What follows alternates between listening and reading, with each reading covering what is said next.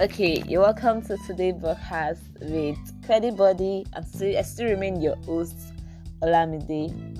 So I'm going to talk about the lights in your body. So it goes like this: See the lights in your body. Your body is the light that makes ways for you. It ignites the fire within you and makes the fire from within surface, from inside surface. Ah, I guess from within surface outside you have to you got to identify yourself with your body before the light can be shown or eradicated to the surface and before people can see the light in you.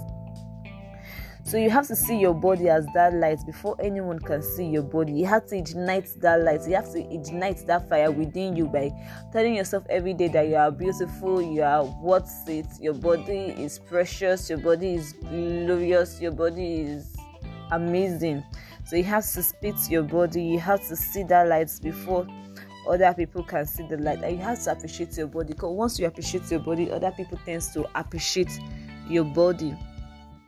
You don't tend to talk down on your body or body shame your body because you know that you really appreciate your body and you feel very comfortable with your body. So you have to be comfortable with your body. You have to see the light in your body.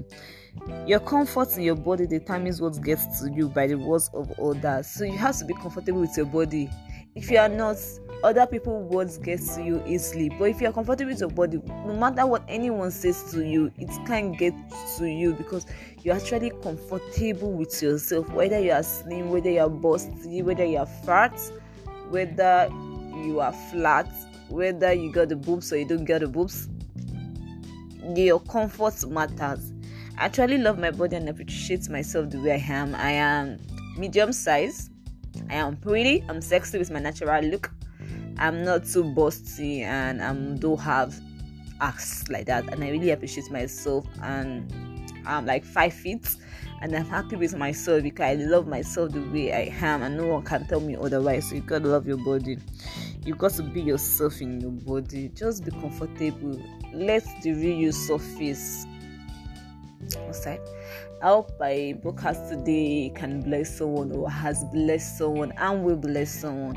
I still remain your host, Olamide. Please stay tuned to my broadcast. Thank you so much. Bye.